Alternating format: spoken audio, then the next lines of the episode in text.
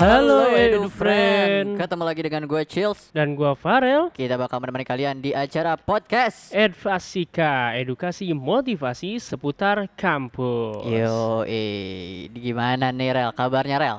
Eh, baik sih sebenarnya. Gue sempat Ah-ah. sakit kemarin udah lama sih ada dua minggu yang lalu kurang lebih. Tapi Mm-mm. alhamdulillah sekarang udah sehat. Kalau lu cil gimana Gua sekarang sedang bersemangat banget Ya. karena bentar lagi kita bakal menuju tahun 2021 Rel. akhirnya 2020 selesai Akhirnya semoga Akhirnya. aja nggak ada 2020 part 2 ya. Wah, bahaya sih. Rel. 2020 part 2 Itulah, Jilid Rel.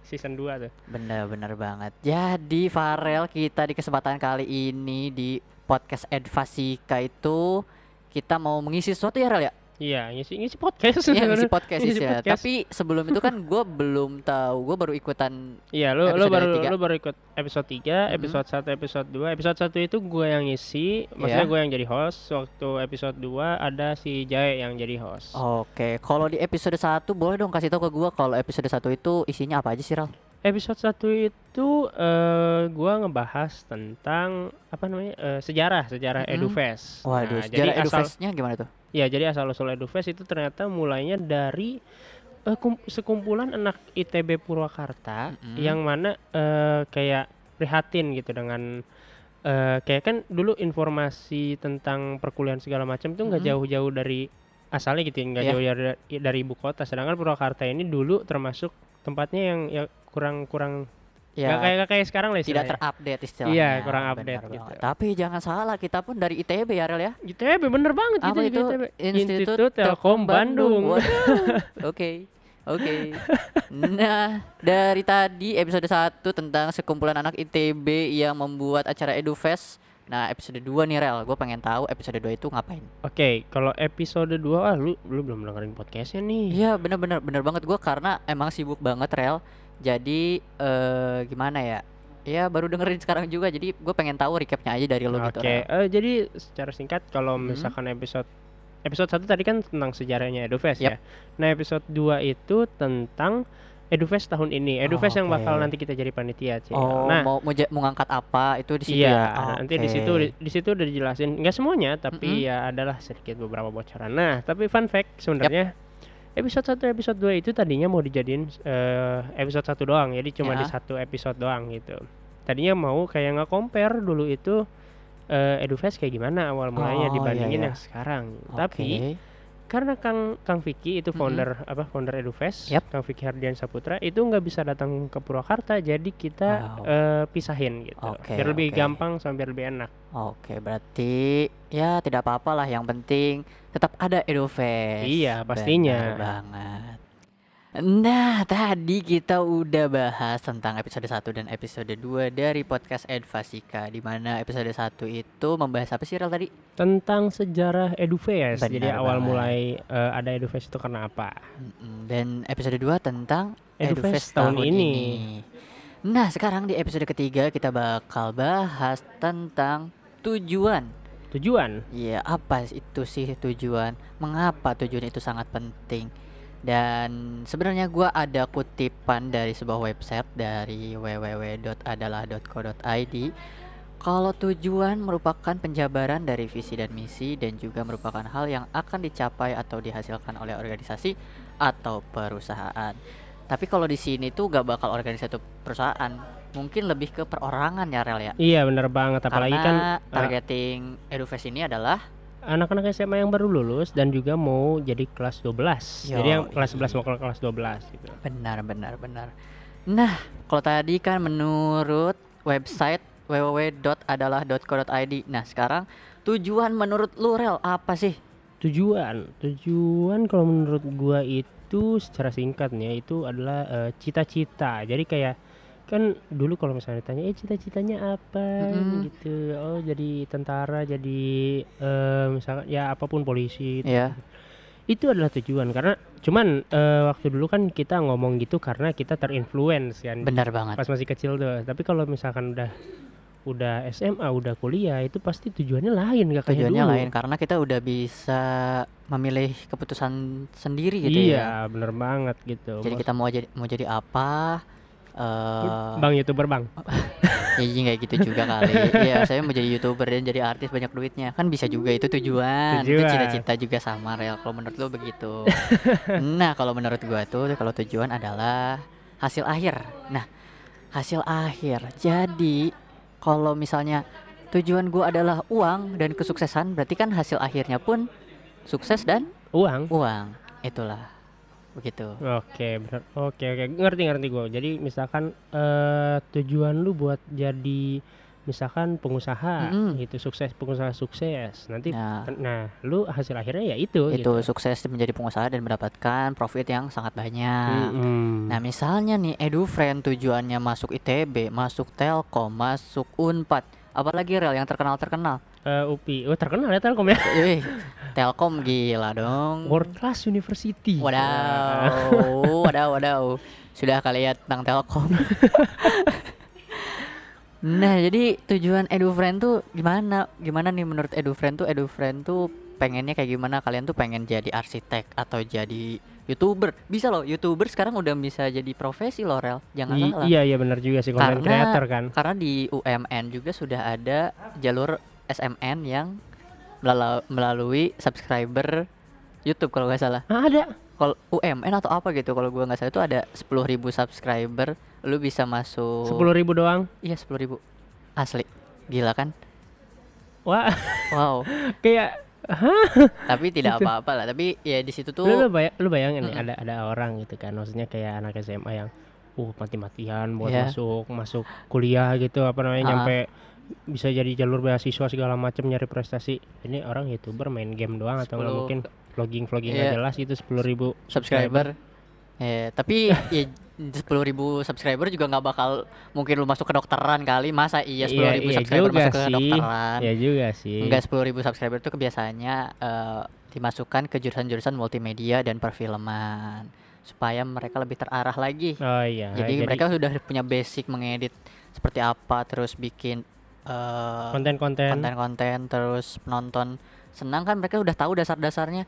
Nah, itulah sekarang banyaknya universitas yang mengambil traffic dari sang youtuber itu menjadi cuan menurut gua. cuan, cuan. Gitu sih kalau menurut gua EduFriend tentuin dulu aja nih tujuan kalian itu mau ke mana. Karena karena sebenarnya eh, menentukan tujuan itu krusial banget sih. Apalagi Benar. eh, kalau misalkan eh, menentukan tujuan ini kayak kayak kurang gitu. Maksudnya Mhm. kita kita nggak punya tujuan apa, nanti kita Yap. mau ke mana gitu. Itu yang ada nanti malah salah masuk jurusan. Iya benar banget. Nah, tentang salah jurusan rel. Salah Gimana? jurusan. Kenapa tuh salah jurusan? Salah jurusan tuh sangat krusial di mana nanti tujuan kalian tuh nggak bakal tercapai dan hasil akhir kalian tuh tidak sesuai dengan ekspektasi kehidupan kalian. Iya, Di mana gue pengen cerita sedikit aja sih kalau Oke. gue itu sebenarnya sekarang tuh gue jurusan IT tahun 2019 yang di mana bukan jurusan keinginan gue yang di mana tuh jurusan keinginan gue adalah perfilman dan multimedia rel Terus kenapa lu masuk IT? Nah, jadi ceritanya gini. Kita mulai ke backstory-nya gua. Gila, Backstory. backstory. Jadi dulu tuh gua udah udah ngeliat banget wah jadi presenter bagus nih. Wah jadi wartawan bagus nih. Anaknya jurnalis banget gitu ya. Penyiar radio pun bagus kata gua. Anak multimedia, anak perfilman jadi director dari sutradara, sutradara dan juga jadi ya gitulah yang megang-megang kamera ya Ral ya Iya. Itu kata gue bagus banget. Gue di situ udah wah gue pengen masuk sini gue masuk sini gue belajarnya kayak gini gue harus bisa ini. Sampai-sampai gue di SMA itu gue belajar ngedit dan gue bikin channel YouTube sendiri kan yang Iya, sekarang lu iya. ka- yang lu tahu kan gue punya channel YouTube. Nah setelah gue udah bikin rangkaian-rangkaian gue sodorin lah ke orang tua gue just katanya mau jadi ap- apa eh, dibaca? Oh mau film. Terus ditanya bapak gue mau jadi apa kamu? Mau jadi ateis? Wah aja Oh jadi ateis dong. Saya masuk di kafe, wih. makanya kata gue ah jadi ateis terus kan gara-gara nggak diridoi sama orang tua ya udah gue ganti tuh Karena nggak bisa maksa juga nggak bisa kan. maksa juga karena uang masuk kuliah tuh kan emang dibayar sama orang tua juga gue by the way nah terus gue berpikir lagi gue mau masuk mana ya tujuan gue harus diubah nih karena orang tua tidak meridoi gue ya udah deh gue pikir-pikir lagi dulu gara-gara gue nonton suatu film yaitu adalah film Who Am I di mana? Film tentang hacker Jerman yang sangat keren banget menurut gua. Padahal itu eh, aksinya itu jahat banget menurut gua. Sampai-sampai dia bikin kepribadian baru dan yang lain-lain.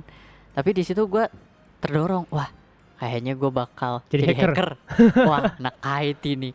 Masuklah gua ke IT rel gitu. Dan di IT ngapain Cil? copy paste dari GitHub gitu nah kalau lu rel kan lu dari IPS tapi kalau lu kalau kata IPA, gue IPA gue dari IPA. eh sama gue juga IPA berarti Ya Tapi- emang sama-sama IPA. nah tapi kenapa lu masuk ke DKV rel Eh sebenarnya IPA IPS buat masuk DKV desain atau mungkin ya seni itu nggak ada ngaruhnya sih sebenarnya. Mm-mm. Tapi kalau kenapa gua masuk jurusan desain komunikasi visual atau Yap. DKV, bukan DKP ya, DKV pakai V. terus kenapa tuh Nah itu karena ya gue pengen bebas dan bebas. oh anaknya rebel Iya, ya rebellion Jadi eh, gue tahu kalau misalkan jurusan seni atau jurusan desain itu Hah? eh, nggak nggak pakai seragam. oh itu Iya, salah satu salah satu apa salah satu bentuk pengen bebas itu dari situ. nggak mau pakai seragam karena emang menurut gue buat apa sih? Lu udah lu udah sekolah gitu misalkan. ya Kalau menurut gua ya, kalau nggak mau kalau mau diikutin juga nggak masalah. Mm. Menurut gua eh, lu buat apa sih dari SD sampai SMA berapa tahun tuh? Eh 12, 12 tahun. 12 tahun lu pakai seragam, pas kuliah masa Pakai seragam masih seragam lagi? Capek, boy. oh Dan- lu itu salah satu alasan Iya, lu kenapa dan- masuk ke seni Heeh, dan gue juga nggak mau karena nggak mau pakai seragam karena eh, musuh di Indonesia itu pakai seragam bos oh bener kan? mantap sekali bener kan Benar, benar benar, benar. Iya, iya, pakai seragam. Jadi emang kayaknya seragam itu adalah hukuman dari orang dulu yang turun menurun ke sekarang, benar Iya. ya. Tapi ya sekarang jadi konotasinya jadi berbu- eh, berbeda di mana seragam itu menjadi suatu kerapihan dalam suatu pendidikan. iya ada ada iya ya bisa bisa bilang gitu Nah, benar banget nih. Ngomong-ngomong tentang salah jurusan, tadi kan kita udah ngomongin semuanya tentang salah jurusan menurut gua dan menurut Farel nih. Supaya kalian gak salah jurusan nih, kita ada langkah-langkah membuat tujuan dengan teknik yang namanya smart ah, apa sih rel smart itu? smart itu adalah singkatan dari specific measurable attainable relevant dan time bound Nah, coba lu jelasin deh spesifik apa, terus time bound apa, Oh iya relevan oke. apa oke. coba Gua- coba. gua bentar bentar gue Mm-mm. cari bukunya dulu oke. Yap. Se- ah ini dia. Oke.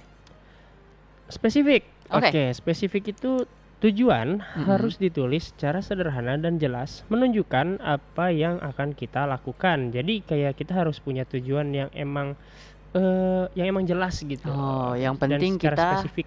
kiss ya, tau kiss gak? Kisah apa? keep it keep it short and apa tuh lupa kan Simple. simple Oke, benar banget Keep it short and simple. Benar juga. nah benar juga Terus, terus yang kedua measurable. Measurable. Tujuan itu harus terukur sehingga kita memiliki bukti nyata bahwa kita telah menyelesaikan tujuan tersebut. Nah, jadi maksudnya itu eh, kalau kita kita mm, kasih kayak parameter kita buat oke eh, berhasil dan parameter kita buat misalkan ada minimal gue harus segini dan Oke. maksimalnya gue harus segini. Jadi harus ada parameternya dan Oh. parameter itu harus bisa kita ukur dengan kemampuan kita sendiri. Jadi jangan terlalu Oke, berlebihan. berarti parameter keberhasilan dalam LPJ ya wow LPJ, LPJ, oke, bahasan luar jangan. lanjut rel Nah, yang ketiga ada attainable. Attainable. Tujuan harus membuat kita tertantang, tapi juga memungkinkan untuk dicapai. Nah, ini, Nah, ini yang gue maksud gitu Apa ya, tadi. Jadi kita eh, kita emang punya parameter keberhasilan, Mm-hmm. tapi jangan sampai berlebihan. Nanti yang ada eh, kitanya malah nggak bisa, nggak nyampe ke parameter itu karena tantangannya yang kita kita sendiri berikan gitu. ya. oke mungkin di analogiinnya menantang ini istilahnya kayak kalian lagi main game kalian tentunya punya rank yang ba- eh, rank yang kecil misalnya Nah, Nah, ternyata kalian pengennya rank misalnya mythical gitu. Wah, gua tertantang nih, gua nggak boleh dibully ngajak gara-gara ngajak rank by one, ngajak, Ngajak by by one, yang one, ayo lah, Wah. Gua harus harus ranknya harus gitu. Nah, itu menantang diri kalian supaya kalian mendapatkan parameter keberhasilan kalian. Yo. itu itu kayak jauh banget sih maksudnya yang Iya. yang apa namanya kalau yang eh, impossible gitu Mm-mm. istilahnya mah jangan sampai yang jangan sampai ke parameter impossible itu harus Oh. bisa ngukur juga tadi measurable benar. oke lanjut ya relevan Hmm? tujuan harus ditetapkan dengan gambaran besar dalam pikiran dan harus memiliki tujuan atau alasan yang jelas jadi eh, sebelum kita mencapai tujuan tersebut sebelum kita menetapkan tujuan itu kita harus tahu apa tujuan apa yang kita maksudnya kita harus tahu gambarannya gitu. Mm. Tujuan kita tuh seperti apa dan nanti ke depannya eh, hasilnya itu apa dan juga eh, efek ke kitanya kayak Apa? gimana. Iya, Iya. yang penting jelas. Jadi jangan ngawang-ngawang lah ya. Iya, bener banget. Oke. Oke, yang terakhir Mm. time bound. Tujuan harus memiliki eh, tenggat waktu atau eh, berhubungan dengan waktu untuk menimbulkan urgensi. Istilah lainnya biar kalian Ah. nggak mageran. Nah, Benar-benar benar. Karena gue ngerasa banget time bound ini sangat penting dalam hidup gue. Di mana hidup gue itu saat mengerjakan project-project selalu gue kasih timer. Dan sekarang juga gue podcast ini pakai kayak pakai timer. iya. Gimana pokoknya perbincangan kita ini nggak lebih dari lima menit gitu sih. Iya. Setiap segmennya. Mm-mm. Nah, kalau misalnya dalam kehidupan nyata, kalau kalian punya tugas atau punya project kan, kalian tuh misalnya kasih waktu 5 jam untuk menyelesaikan semua. Nah, setelah 5 contohnya jam ya, contohnya ya, 5 jam. setelah 5 jam kalian selesai, eh 5 jam kalian mengerjakan tapi kalian nggak selesai, kalian harus cut itu. Nah, di mana besoknya kalian bakal ngerasa, wah, gua harus kerja keras lagi, gua harus lebih efisien lagi, gua harus lebih cepat lagi. Nah, itulah kenapa pentingnya time bound rel. Nah, bener juga apalagi berarti kita tuh harus kayak punya strategi yang jelas gitu. Kayak eh, kata-kata dari Abraham Lincoln gitu kan. Apa tuh? Beri aku 6 jam untuk menebang pohon, Wadaw. maka aku akan menggunakan 4 jam untuk mengasah kapak. Jadi Wah, Eh, artinya kita harus punya strategi dan persiapan yang matang benar sebelum benar, eksekusi. benar benar benar jadi itulah persiapan yang matang Nah, tadi itu yang tentang metode SMART, gua Mm-mm. sumbernya ngambil dari buku College Manual eh, karangan Nadia Fernanda. iya benar banget dan juga tadi ada satu tips dari kita menurut kita yang paling relevan Bener banget. Hmm. Apalagi emang emang harus sih tadi yang tadi yang tentang time bound itu gua gua gua ngerasa banget gua nggak ngikutin yang time bound. Mm-mm. Itu aduh, keteter, keteter Keren banget. Nah, tadi kita udah bahas tentang apa itu tujuan dan gimana sih langkah-langkah kita membuat tujuan dengan teknik SMART dan kenapa sih kita harus banget memiliki tujuan. Nah, sekarang kita bakal bahas tentang benefit kenapa kita harus menetapkan tujuan. Oh, jadi jadi menetapkan tujuan tuh emang bener Ada oh, bener berguna gitu ya Bener, karena bener sampai ada berguna. benefitnya juga. benar. Oke, apa aja tuh, Cil? Nah, di sini tuh gue udah ada lima poin yang di mana yang pertama adalah tindakan kalian lebih terarah. Menurut lu tindakan lebih terarah tuh kayak gimana?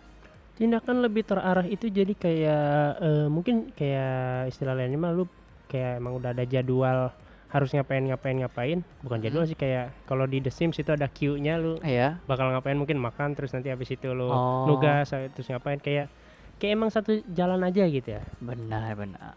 Nah, yang kedua, tahu mulai dari mana. Dengan tahu mulai dari mana, kalian itu nggak bakal bingung nih. Kalau kita, aduh startnya di mana ya? Gue pengen eh, sesuatu, tapi di mana ya startnya? Nah, kalau kalian sudah menentukan tujuan dengan teknik-teknik smart tadi, kalian nggak bakal kebingungan lagi mulai dari mana rel gitu. oh iya oke oke terus eh, tadi kan ada lima ya itu Mm-mm. sisanya apa sih Yang sisanya nih mempermudah mengambil keputusan, terus ada mempermudah membuat strategi dan juga mengukur sejauh mana kemajuan diri kalian. Wis gitu. bener banget tuh. apalagi tadi kan em, kita harus tahu ya kita Mm-mm. sebelum menetapkan eh kita harus tahu sebelum kita sukses atau sebelum kita jadi orang yang yang lebih tinggi daripada sekarang itu kita Mm-mm. harus tahu kemampuan diri kita sendiri Yap, yap, gitu. yap, benar banget. Jadi dengan benefit ini kalian bisa mengevaluasi diri di mana kalau kalian punya kesalahan atau kalian kurang di mana kalian evaluasi terus kalian benarkan lagi. Dan sekarang jadinya menjadi the best part of you. Wadaw. Aduh, the best part. Bird, yo. Jadi begitu edu friend. Itu adalah menetapkan tujuan. Jadi bahasan kali ini emang berguna banget, Banget sih. sih. Bukan bukan kali ini doang. Bahasan di Advasika ini emang benar-benar berguna gitu buat Iya. eh, edu friend semua yang mungkin nggak tahu harus ngapain dengerin kita di Yoi. podcast Advasika edukasi motivasi seputar kampus. kampus. Ya, oke. Mungkin karena waktu yang sangat sedikit juga nih, gue mau say thank you dulu nih Rel udah nge-invite gue ke podcast ini. Iya, bener banget. Dan kita harus pamit dulu Soalnya nih. bukan gua yang invite. Eh, gue gue yang invite sih. Cuman gua udah minta izin juga ke Na- Nabila. Nana. Oke, Oke, nah terus em, mungkin nanti juga kayaknya lu bakal ada lagi oke. sih. Taunya ternyata ini yang paling apa? eh, paling banyak pendengarnya.